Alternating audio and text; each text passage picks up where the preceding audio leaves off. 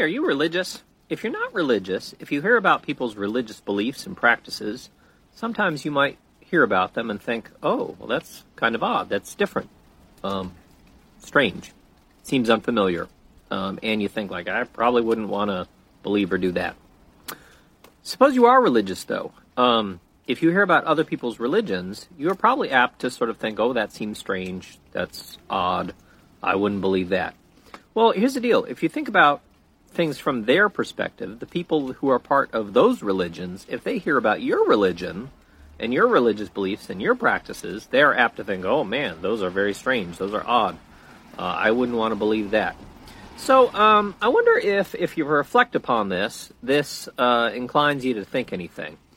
Basically, it's this, all right? So there's people with different views, conflicting views sometimes. You know, they can't kind of both be true. You know, like one says there is a God, another says there isn't. One says there's many gods. Other says there's one God. One say God's like this. Others say God's like that.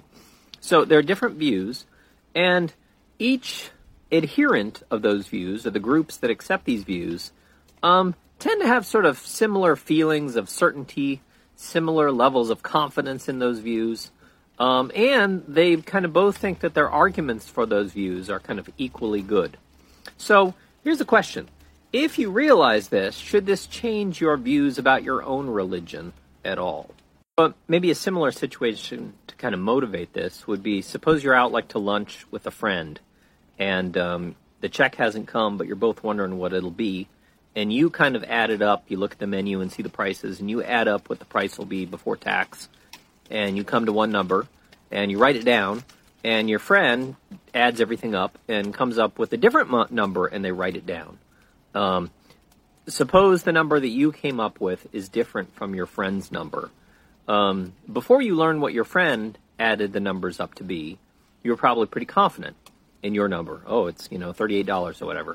But when you learn that your friend came up with forty-two dollars, you probably will lose confidence in your calculation, thinking like, well, maybe I made a mistake. And um, vice versa for your friend. You know, if your friend didn't know what you came up with, the friend would be confident until they found out that you came up with a different number. Now, this assumes that you sort of think your friend is decent in math, as good at math as you, et cetera, et cetera.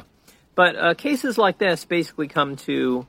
Um, lead people to sort of think like, well, oftentimes when people disagree, and you can't really find any faults with the people who are disagreeing, like they're not irrational, they're not crazy, they're not dumb. What you should do is kind of suspend judgment on the issue. So, back to the religion issue, should should recognizing religious diversity lead people to lose confidence in their religion?